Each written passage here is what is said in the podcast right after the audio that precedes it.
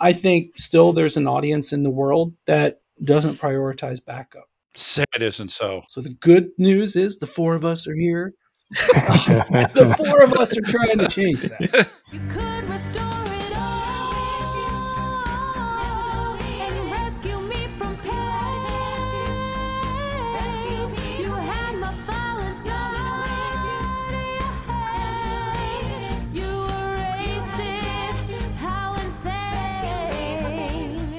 Hi, and welcome to Backup Central's Restore It All podcast. I'm your host, W. Curtis Preston, aka Mr. Backup. And with me, as always, is my garage door consultant, Prasanna Malaiyandi. How's it going, Prasanna? I'm good, Curtis. I'm glad you finally have your garage door all up and running and working. And are you going to park a car in there now? Probably not. it's, still, it's, still not it's still just the place in the house where I can make an absolute mess and not have to worry about the way it looks, right? I think that's how And most people use a garage. There, there's currently, I can think of three projects that are currently going on inside the garage door, inside the garage. Eh, But at least it is now enclosed by a functional, repainted, re, uh, what would you And call quiet? that? Re, and quiet. Oh, that's right. With the new, with the new garage door opener, it's like I, I just literally st- actually what's you know what's right here. I have, I have the clicker. The clicker right in front of me. Curtis just keeps it around with him all the time and just opens and closes it from Yeah, because it's so beautiful and quiet. It's amazing. people know, are going to think you're weirder. I am weird. Oh, you're weirder. Yeah. Yeah. They, I mean, I'm a guy that spent 25 years doing backups. So clearly I have issues. Bringing on a couple of friends here. Uh, we've uh, one has been on the podcast before, the other one has not. First, I want to welcome back to the podcast the VP of Enterprise Strategy at Veeam, Mr. Backup Dave himself, Dave Russell. How's it going, Dave? Hey, great. Good to be here again with you both. and uh, you're you're they said we had to bring in somebody else to watch what you say and so we've we've also there has to be one adult in this conversation. absolutely so we also have the senior director of product strategy at Veeam, uh, mr Rickatron himself rick vanover welcome to the podcast Cheers, friends. Yeah, I don't know who that adult will be. Um, we're still looking for it. Maybe it's Dave's dog. yeah, it's Eli. Let me just throw out my usual disclaimer. Prasanna works for Zoom. I work for Druva. This is not a, a podcast of either company. The opinions that you hear are ours. And also, please rate this podcast at ratethispodcast.com slash restore. And also, I have uh, some news. So, my publisher, O'Reilly, has authorized me to give away a free ebook uh, in each episode. And to be eligible for, I'm gonna, what I'm going to do is I'm going to select uh, a listener to get and and Dave is holding up his copy of my book right there. I love it. To, to be eligible for the, to be selected, uh, all you need to do is either rate the podcast on ratethispodcast.com slash restore or subscribe to my mailing list on Backup Central or subscribe to the podcast on your favorite podcatcher. Just send me a screenshot of that to wcurtispreston at gmail.com and I'll pick a listener each week and you'll get a free ebook of modern data protection. I just selected the winner for this week. His name is Tom Burrell. I'll be sending him his ebook right away.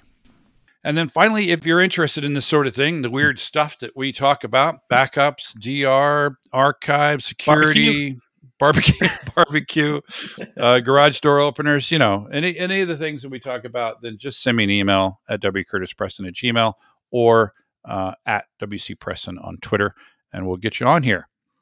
So, um, th- this podcast is a, a little bit different. We have to sort of start out by acknowledging a you know a, a not so fun story that that came out in the last few weeks, and I'm sure you guys have been responding to this quite a bit, and that was the news that uh, at least one of the ransomware variants out there is specifically targeting uh, Veeam customers, right? And so, as I understand it, and you guys can correct me if I'm wrong, is that the idea is that they're you know they they somehow get control of the the Veeam server via via a compromised account. They exfiltrate. This is an interesting technique. Is that they exfiltrate the backups and then delete them and then do the the notification. And I know Rick, I, I've seen you mentioned a few times on the articles where they, you know, the, if they give you a chance to say anything, basically you're like, well, that shouldn't happen if you configure things correctly. Um, and so I, I thought I would have you folks on to see if we could talk about this and um, you know and and to talk about that and i would also i'll go back four years rick i remember going to VeeamON i guess it would now be four years ago that was in in um, New Orleans. New Orleans, yeah, where I where I first learned about the concept uh, of the Department of Parades, right? That they that they have, they have a like you can have your own parade anytime, and you just pay a little fee, and uh, so they have parades all the time over there. What what are they what are they called? Their specific term for that kind of parade where there's basically like a handful of people and the instruments and all the rest. the type of parade I was trying to think of is called a second line parade. You can have your own second line parade by just filing a permit. It's a very, very New Orleans thing. But I remember you mentioning this problem, right? The fact that, you know, the backup server tends to be Windows. And if your files are just sitting there accessible as files in the Windows operating system, that they could be compromised via some kind of ransomware. And I remember you acknowledging that and giving advice like four years ago. And I know that you guys have made a lot of changes and advancements and things towards this since then. So, um, does that sound about a good precursor? Sure. Yeah, I'd love to talk about that. I'll be honest with you, Curtis, and the world. It it gave me a lot of heartburn. And actually, you know, usually we see a lot of news, media stuff. We we actually intervened. Uh, in fact, the one post that got a lot of attention, and it does note that it was updated, and then a, a small quote by me. If you look to some of the links of the recipes in the actual post, you know, if you think about it, it's basically coming from some individuals that can help you not have this problem. Okay. so this really gave me a lot of heartburn, not going to What- lie. What what do you what do you mean when you say that? It's a little self-serving, meaning that you know organizations that are in the business of providing services to help you unwind from a cyber threat Okay, were, were behind promoting the story. gotcha. Yeah. So all of this, go- and, and by the way, that initial article has also changed too. That's from Advanced Intel. Right. Um, but that has been modified seven days ago, which this was, uh, I don't, I, am not in the business. That's even of- more recent than the last Yeah. time I looked at it. Exactly. So here's the here's the rub. This is what I want the world to know about this. If you have a threat actor sitting on a network, given unlimited time, they're going to do something bad. I think we all can agree on that. Right. My recipe is, and I've been saying this for years, and it's actually easier than ever to do with Veeam, and I would hope for all other backup products. But I believe that the recipe here is to have one or more copies of some form of ultra resilient media. Now, I made up a word there. What do you think? ultra resilient. That's a new I, one. I'm I'm fine with That's- it. I well, yeah. you know, when you when you make up your own word, you get to you get to define what you mean by that. So There you go. There I did that on purpose because there's so there's so many options. Well, the reality is I use this word ultra resilient because immutable is one of them. And there are so many options with Veeam to do this now. I've said that anything that's either offline, air gapped, or immutable, or even out of band from the data owner's perspective, that would be ultra resilient. It could be tape, it could be removable drives, some fancy storage snapshots, it could be the cloud, it could be a service provider. You have there's no excuse not to have that today. Mhm. And so I'm living in a world, Curtis, where I'm telling people it's baseball season, it's playoffs. Who's your team? But I'm telling people you should really be seeking what I call double play or even triple play immutability. Because I've had this discussion. I'm going to throw it back to you as a question, Curtis. Mhm. A lot of people are like, well, I should have like two years of immutability. And I, I say that's actually silly. I'd Mhm. rather have two copies that are Right. immutable for two weeks. You know, it's the more immutability or the more immutability. I'd rather have more copies that are immutable Mhm. because I feel that if you have, let's just say, the Veeam hardened Linux repository with one copy on an immutable Linux file system, and then if you have something in a public cloud that has immutability, you have two totally different storage control planes with their own immutability engines, each of them completely self-describing copies of data, completely ready for full recovery, fully assuming everything behind it is compromised. That's that's the story I'm telling. And And you When got your triple this play, right? You, Well, you yeah. got physical tape as well, which, you know, Curtis, we were talking before Yeah. we came on air. I mean, that may not be the recovery of first resort, but it is a very attractive recovery of last resort, given the economics, given the inherent security. Yeah.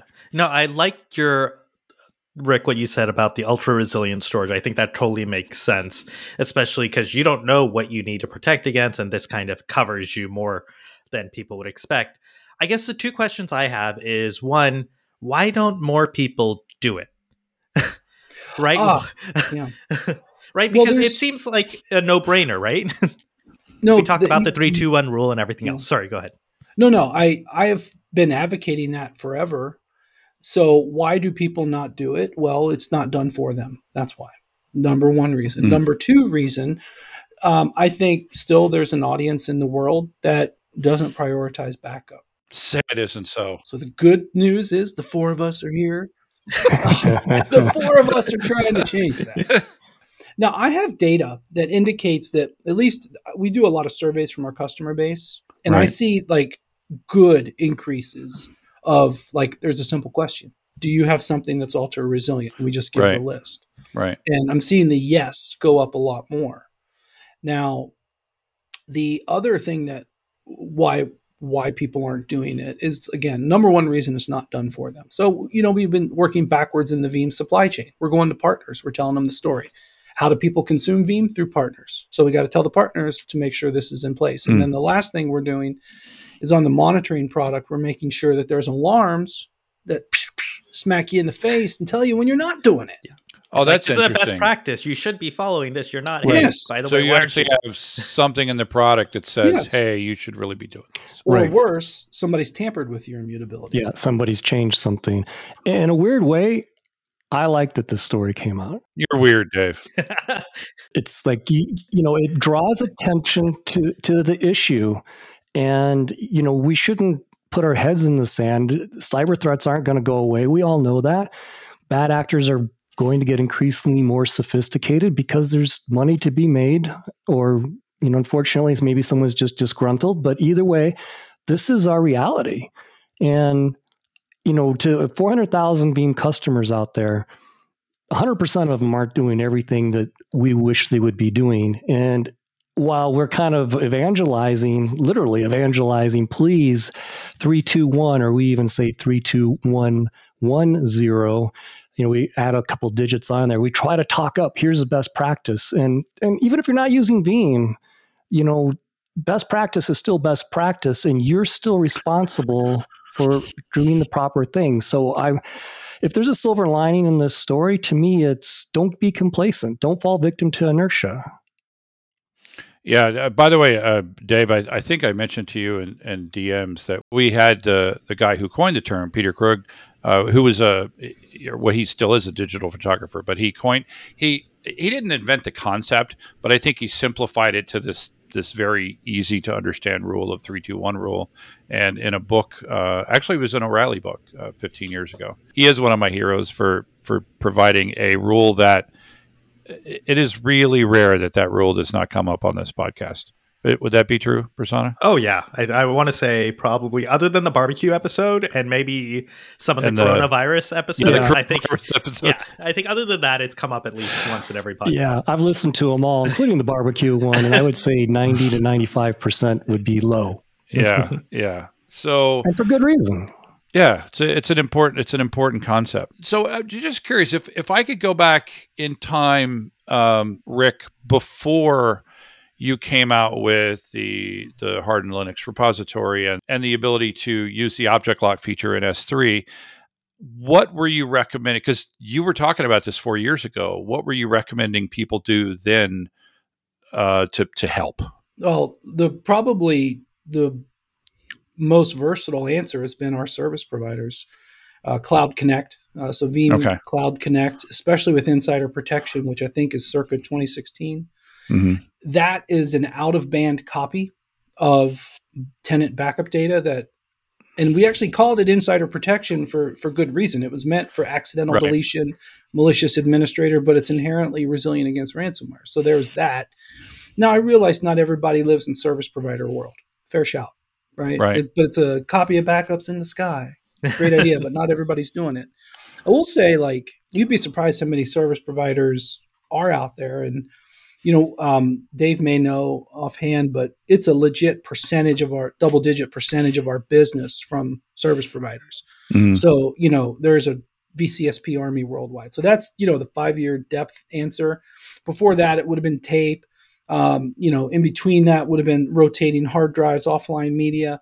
A- Again, I mean, th- there's so there's more immutable options than ever with Veeam. So I could just go on and on. And then there's just simple implementation techniques of different uh, administrative boundaries and things like that. So Yeah, there's digital hygiene, right? Different credentials, right of least privilege, you know, best practices that are irrespective of even backup or Veeam. You talked about your monitoring software kind of notifies you if you're not using, like you said, the ultra resiliency options and making sure You you're like following best word. practices.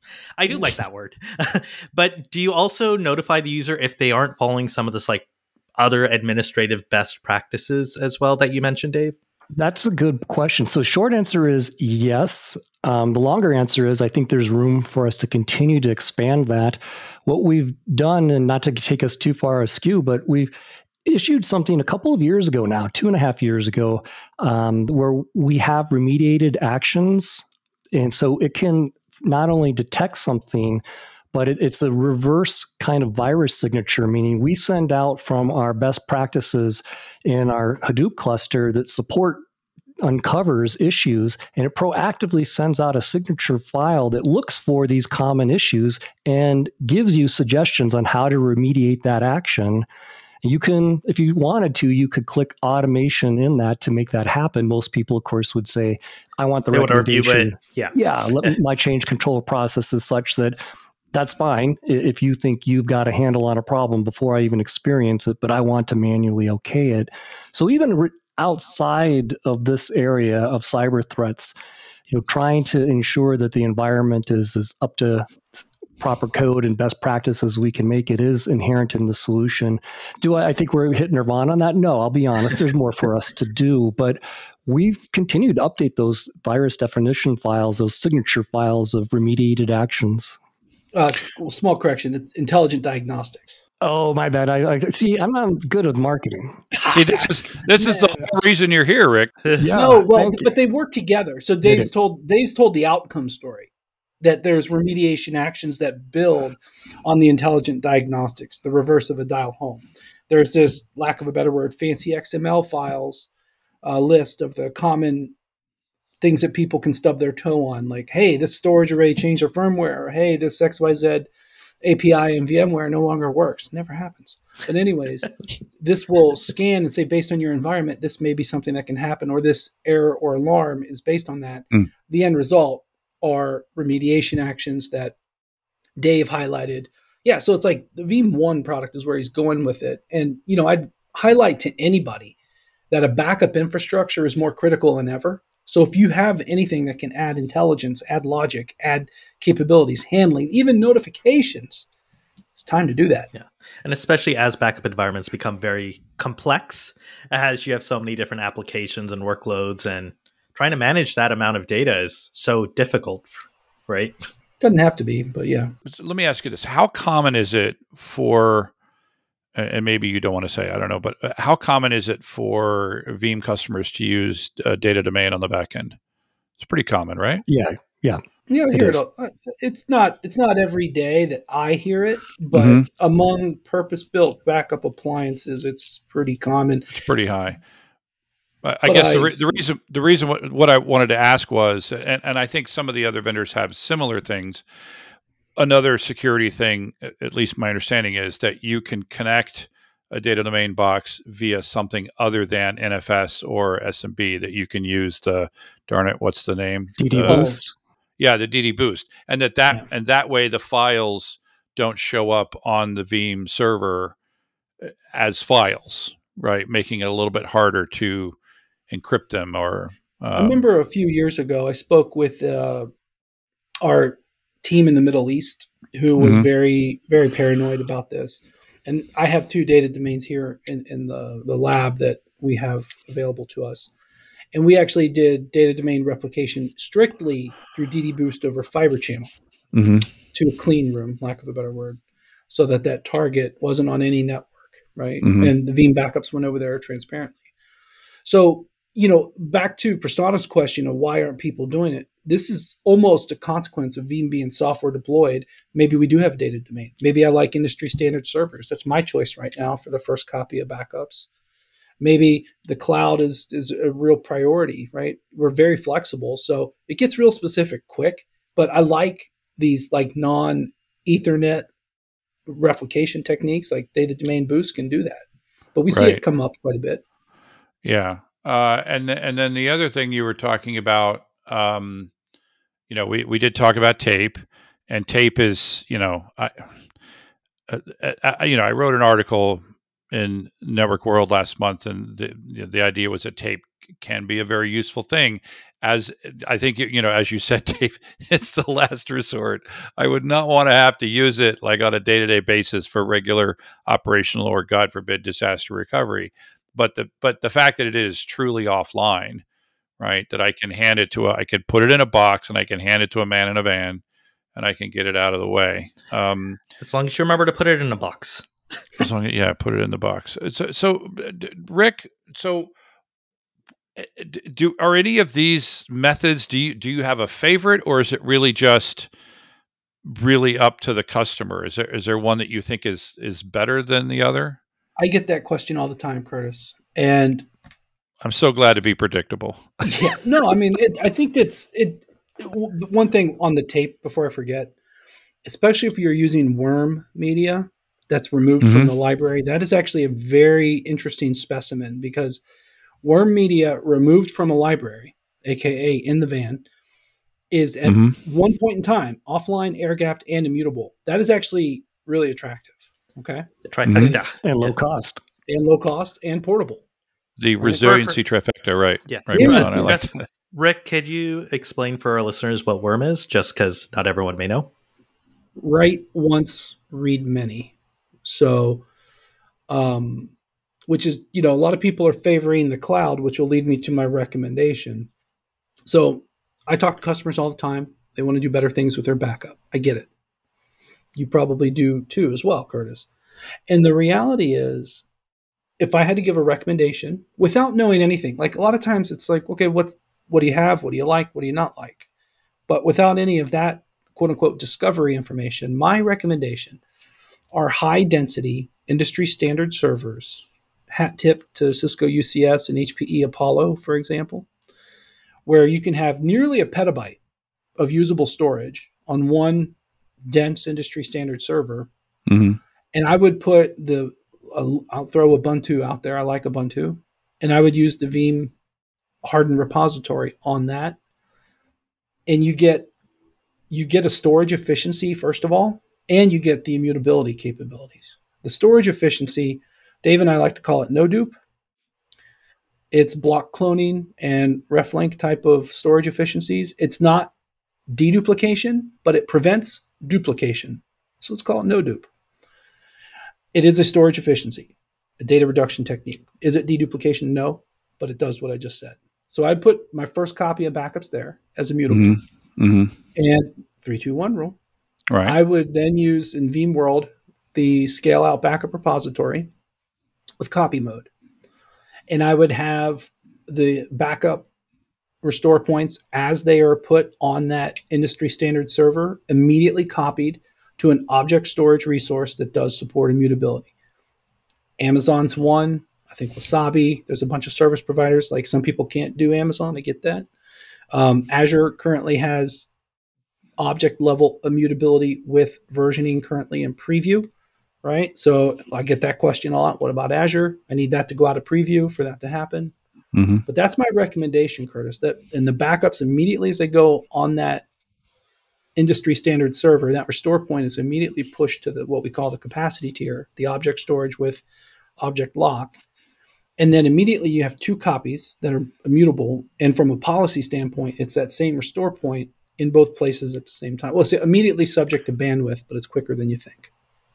That's my Right. recommendation. And and so let me so let me. Uh, uh, there there was a lot to unpack there. I got a picture, but it doesn't work on a podcast. Everyone, look at their, you know, in their mind's eye, dream. No, I, I, I, you know, it. If I had to guess, that's exactly what I thought you were going to say. But let me let me ask you a few questions. So the the no dupe part, um, I, I, I thought, I, I guess. I, I thought you guys had some kind of dedupe built into the Oh, yeah. software so let me take a stab front. at this. Does, does this no longer apply when you use the? Okay. Yeah, so there is multi-level compression. There is software-based deduplication. Rick can jump in here and smack me around. I will go on record saying it's not the most efficient deduplication in the industry. It is software-based. We're very conscious not to try to overutilize resources, meaning CPU memory, but there is a level Mhm. of deduplication. There are many different configurable levels of of compression those are all good. And by the Mhm. way, data domain's good, and StoreOnce is good, and quantum, and you know, go down the list of purpose-built appliances that are specifically geared for that, are all have their place. That's garbage collection on the back end, right? You know, That's sending a lot of similar things and then trying to resolve it at some later point in time. The no dupe concept is what if you, instead of being on the supply side of sending things and resending things, what if you could be conscious of what it is you're going to send and understand if you've already sent it and now be able to not we, we just kind of refer to it as no dupe not have to garbage collect on on the back end and so that becomes inherently storage efficient but resource efficient in that you don't have to consume cpu you don't have to consume ram there's never a point of which you're g- gonna hit a garbage collection threshold. Like we all know stories. Oh, if the server gets to 95%, bad things are going to happen. Same Right. with the storage array. You can avoid some of that. I guess, I guess I, I, I don't understand what it's not duping. I guess is the thing. where Synthetic fulls. That's the number one. Okay, it's basically a synthetic. Okay, so it's it's not it it isn't dedupe in the way I It's no Um, dupe.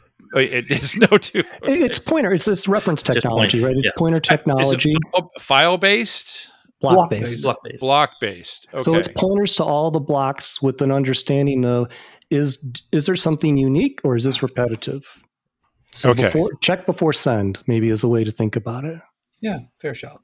And Okay. and the built-in compression in dedupe, I I didn't cover it because, be honest with you, um, I remember the first time, like probably 11, 10 years ago, I explained Veeam's built-in compression and dedupe to Howard Marks, and he had to take his glasses off and give me a nasty look because like, he's like, "That's huge," and I'm like, "Yeah, I know. We're software. We don't own the disks." Yeah. But all end-to-end built-in compression in dedupe is Mhm. a good. We get more mileage out of compression. Not going to lie. Okay. Mhm.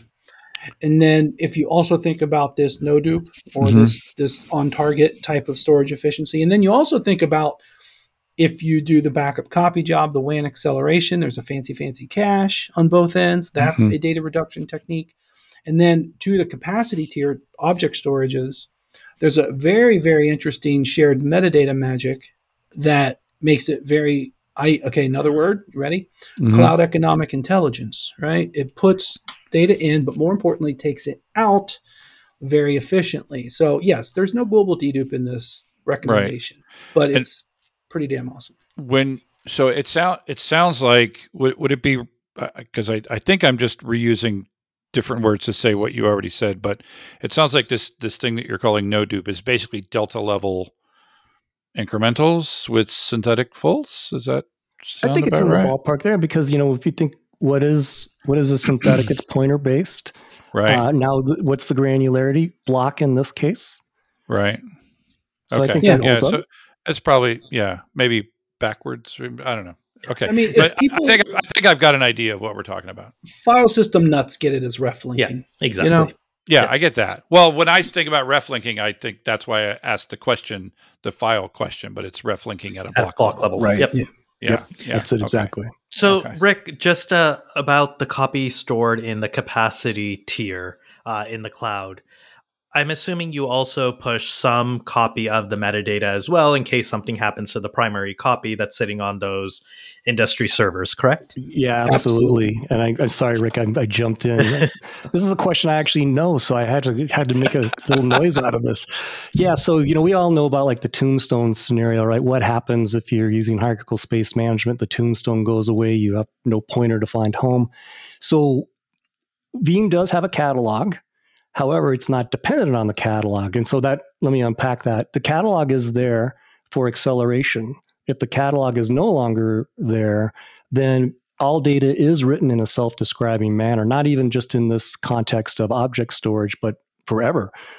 And and that's actually a cyber resiliency capability in and of itself. Because what do bad actors do? Go go kill the catalog, right? And then you know, then if they have time to do other things, great. But that if you can only do one thing quickly and you want to be a bad actor, You do that. that's a quick path for damage. Yeah. But because all of Veeam data is written in a self-describing manner, there's ways to unwind that. In this case now, in the context of pushing data to object storage, the metadata is put into what we call shells, but they're just chunks of data that have actual data payload and metadata. And we keep track of that. So Rick's cloud economics or intelligent cloud economics notion was when it comes time for restoration, that's sometimes where you can pay the, the tax, right, from the- cloud providers. We can quickly understand wait, do we have a portion of that shell already available on premises to us, or do we truly have to go fetch that? So it's kind of a two way, no dupe pushing data there, meaning don't create duplications. So that's kind of check before send. The opposite notion is check before request. Yeah. Do I already have it? Oh, I like yeah that that's kind of that's interesting. and and- especially Go ahead. Oh, I was just going to say, especially for a lot of people who may not realize how expensive it is to pull data back from the cloud. Mm-hmm. Yeah. It's like, you know, the bank, right? It's free to deposit your money. Whoa, whoa, whoa. Do you want to hit the ATM machine every day? That's going to cost you. One one tip that I, I need to add here, Dave, and built on the recipe I just shared, is if hopefully people like it and people are doing it. But honestly, um, anybody with at least Veeam backup sitting in the public cloud, um, two things. One, I recommend that the Veeam backups going into that capacity tier, the object storage, I recommend you encrypt that with Veeam encryption. I like to say encrypt those backups or someone else will. Okay. Um, Oh, I like that. Yeah, yeah, you can use that. And then secondly, don't lose that encryption password because they are self-describing. That's really important. very important. I'll be I won't I won't admit there are times when we're driving recovery with customers and they've lost everything on premises, but they have a copy in the capacity tier or maybe some other resource where it's Veeam encrypted, but they haven't managed those passwords. Hmm. That's actually number three reason I think when I do the polls of support of when we don't have positive outcomes. So I've actually pivoted that internal advice that we're giving to our customers and partners. But if you do put backup data in there, manage that password How, well. how do they ma- uh, how would you recommend they manage those passwords? Well, like I would recommend a password management tool for the enterprise consistent with everything else. That's how I would recommend doing it. Gotcha. I'm a big And, fan and of keep it out of Veeam for that matter too. right. Does it I'm a big fan of password management tools. Does it integrate with other key management systems that the company may be using? Um, we do have that in the public cloud with Amazon and Azure, but that's limited to those backups now. We get a lot of re- we get a lot of requests for that persona, and I, um, I, you know, the never say never, but Mm. never say never, Yeah. but Whatever. I remember a guy that said that Veeam would never do physical servers. I remember or tape. You remember that guy? I love that guy. but anyways, um, we, we have a philosophical, active philosophical discussion, especially for on-premises data, of putting the ability to ensure recovery outside of both Veeam and the customer's hands, meaning an external dependency. There's there's a customers ask for it, and then product management is giving us flack about. But then, what if that's the problem? We can't drive recovery. So there's, there's Want to be a little careful. debate. Yeah. Yeah. Hmm. The- Let me ask you. So going back to the to the no dupe thing, i- if if I'm using the Hardened Linux repository and I'm using the no dupe option, or is that is it always using that option? You can use both. I Oh, okay. recommend both. Um, in But- fact, you can do the quote unquote no dupe over in Windows with ReFS, but we don't have the immutable uh, okay. capability. there. Okay, so so I so I'm using the Hardened Linux repository with with this no dupe option, and then I'm using the cloud uh, option. If I'm essentially setting it up so as soon as backups go there, it goes to the cloud. If I've got, let's say, I don't know, 10 terabytes of backups on that Linux box, will I have 10 terabytes of backups in the cloud or will, No. will it be some other number? It'll be less because the um, going into the cloud, there's this shared metadata, these shells, Mhm. carapaces, whatever you want to call it. Every on-premises block translates to an in-cloud object or a page, and I, either we're putting in a way to change it soon if it hasn't already, but for uh, up until this last release, I know it was defaulted to one megabit, one megabyte. And then if we're talking the archive storages, Glacier, Azure Archive, etc., I believe it's uh, 500, much bigger due to the nature of the retrieval um, and the time associated with it. I can't remember the number. I'm drawing blanks, but I want to say it was either 500 or 512, something much, much bigger. Mhm. Um, but strictly to the object storages, it will be less because the whole SOBR, we call it SOBR tiering process, looks across all of the shared metadata. So you could have multiple jobs. Like it, I should probably do a test because you effectively get global dedupe in the capacity tier by doing this. So I, I need to verify that number. Oh, oh. it would be less. let me try to restate what I think I just heard. Yeah. That you get a little bit more that in the in the the Linux side, the the delta or the no dupe is limited to the job, whereas in the capacity tier you can find more no dupes across Yes, jobs. absolutely. Fair. Okay. That's exactly right. And Okay. but I'll be honest with you, Curtis. People don't care about like storage consumption Not to the same extent. in this conversation. That is the last last of my priorities. I mean, terabytes are not a problem. And this is not that is not the problem we're trying to solve. It was more along the line of just trying to understand how it works. It's it's but it's 'Cause I'm a- transparent. that's I'm the a most nerd. important. Yeah, that's true. And when Rick says, you know, the acronym SOBR, that just is an acronym for Scale Out Backup Repository. It's just Thank a you way for to, explaining that. to logically unite different pools of storage. It could be direct access, it could be a data domain, uh, it could be Flash, it could be anything that you want. You can mix and match that. So it, it's great even for like device migration. This, you know, production's coming off of lease, bring in the new one, drain it underneath the covers, take out the old one. But in, in this context, it's just a um, sort of software defined storage layer. Uh, I'll ask one question that I'm absolutely sure you're not going to be able to answer, but There's a lot of those. do you think we will ever see a Linux Veeam server? yes. All right, let Rick answer. I got, I, I'm going to build it up, Dave. Build it up. So let me let me just let me give a anecdotal thing. The three newest Veeam products, Veeam Backup for AWS, Azure, and Google, have all been written in Linux, and customers keep asking for it. We've added the Linux repository. We've added the Linux proxies. We have some upcoming database. You've been, you've been getting more Linuxy So, over the the- years, is what you're saying. Yeah, well, the market and we just wants it. The announced the market. Salesforce product, and and that when that gets delivered, it will run on Linux. that's going to be built in Linux. Yeah, and and if if you think about what the- you know, the way Veeam was born, um, I'm sure Curtis, you know the story Mhm. before Veeam, right? The whole the brain trust and the co-founders and some of the early devs. I mean, it was all that Active Mhm. Directory tool management stuff. So it was Windows through and through. So we were we were born with the you know that window tattoo on our foot, right? And you know the Mhm. it's changing. So, but yeah, I think Dave's answer is better. But if you look at our evidence in the newest products, Oh, I like how you makes stay. I mean, I was quick to try to provide the outcome, but you provide the lineage because okay, so someone from a company says yes, they'll support that. When does you know? How, why do I believe that? You know, well, because we've already been taking major steps in that direction. Right, right. Mhm. Yeah. Yeah, absolutely. Um, okay, well, I, I think you that was, kind of that was a walk through pretty good sort answer. of your recommendations for how to avoid or to be more cyber resilient, if you will. Um, are there any other recommendations you would have? We talked about sort of storing where you store your data, making sure you follow the best practices, keep an eye on your alerts.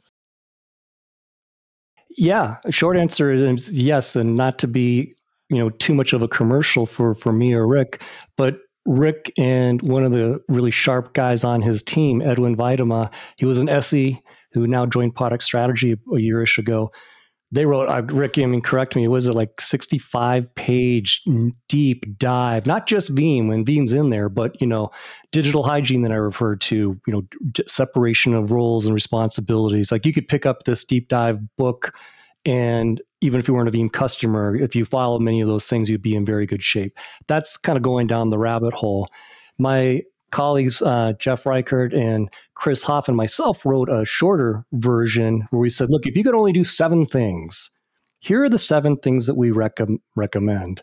And you know, say you say, well, wh- why have a short one and a long one? Well, the long one is like, know, if you want to understand, like Curtis goes to junkyards and updates cars and stuff. If you want to understand how to take pieces and parts off your car and do that, you need more information.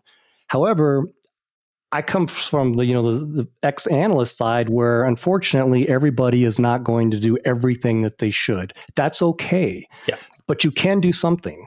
And so the short version is just to okay, if you can only read a few pages and you can only do a couple It's things, Cliff please do these couple things.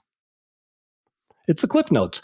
It's just just get better, you know? Just do something to improve your cyber resiliency and don't stop. Keep trying to get better. Let me simplify it. The 321 rule with at least one of those copies immutable, go for double play.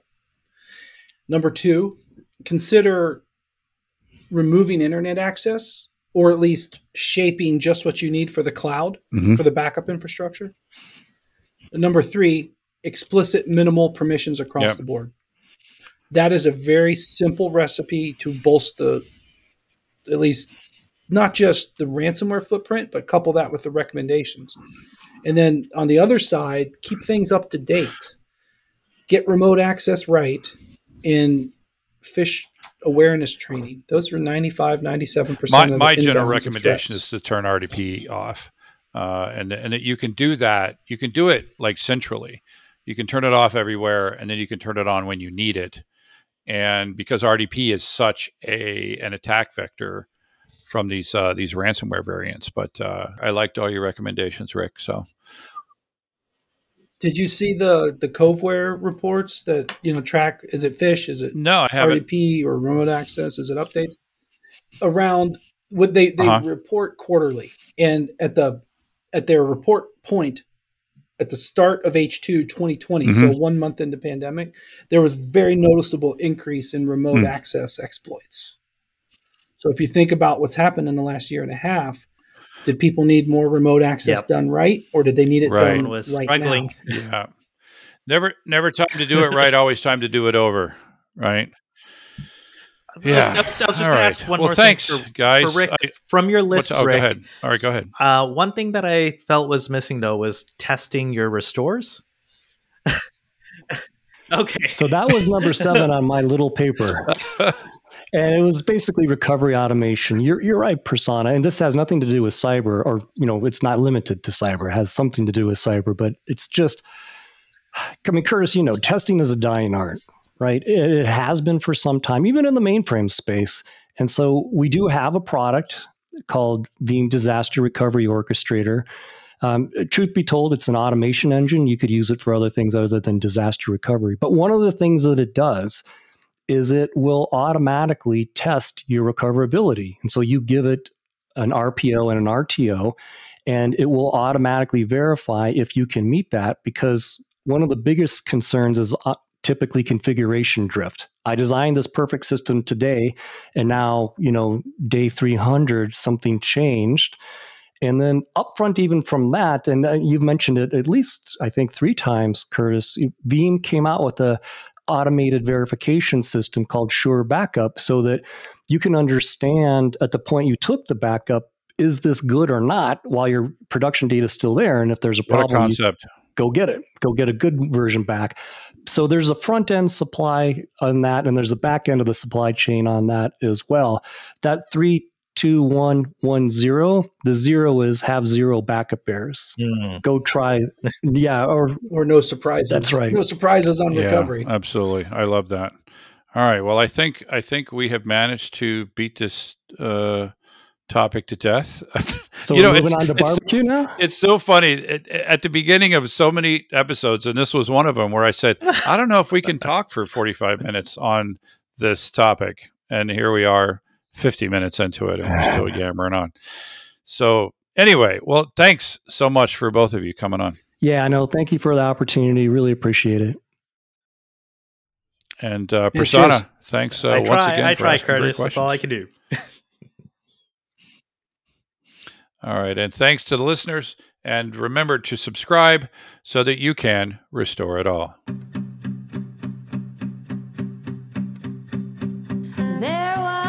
A but I deleted it.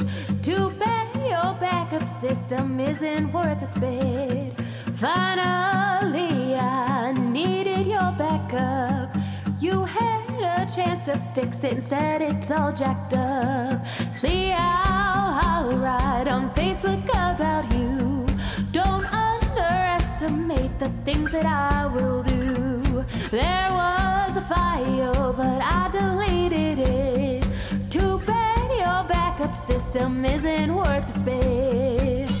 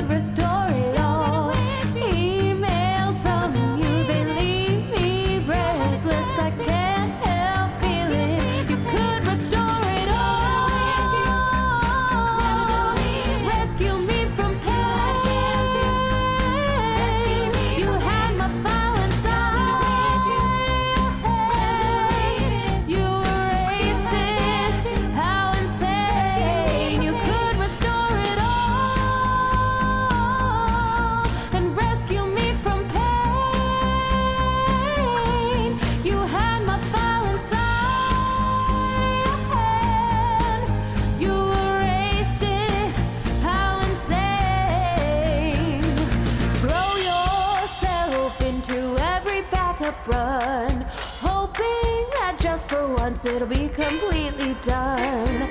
Maybe one day